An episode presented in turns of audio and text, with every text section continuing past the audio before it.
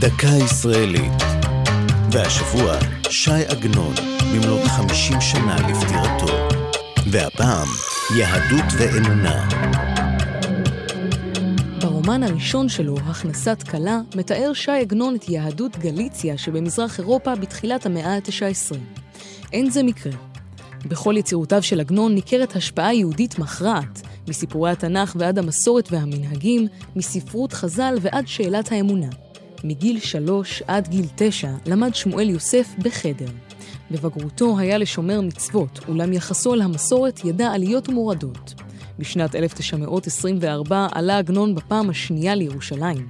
בדרכו ארצה לאחר ביקור בבית הכנסת של הרמב"ם במצרים, החל לחבוש כיפה ושב לשמירת המצוות לצמיתות. בסיפורי עגנון מתמזג יסוד האמונה עם ספקנותו של האומן, תמיד עם כבוד רב ליהדות ולחכמיה.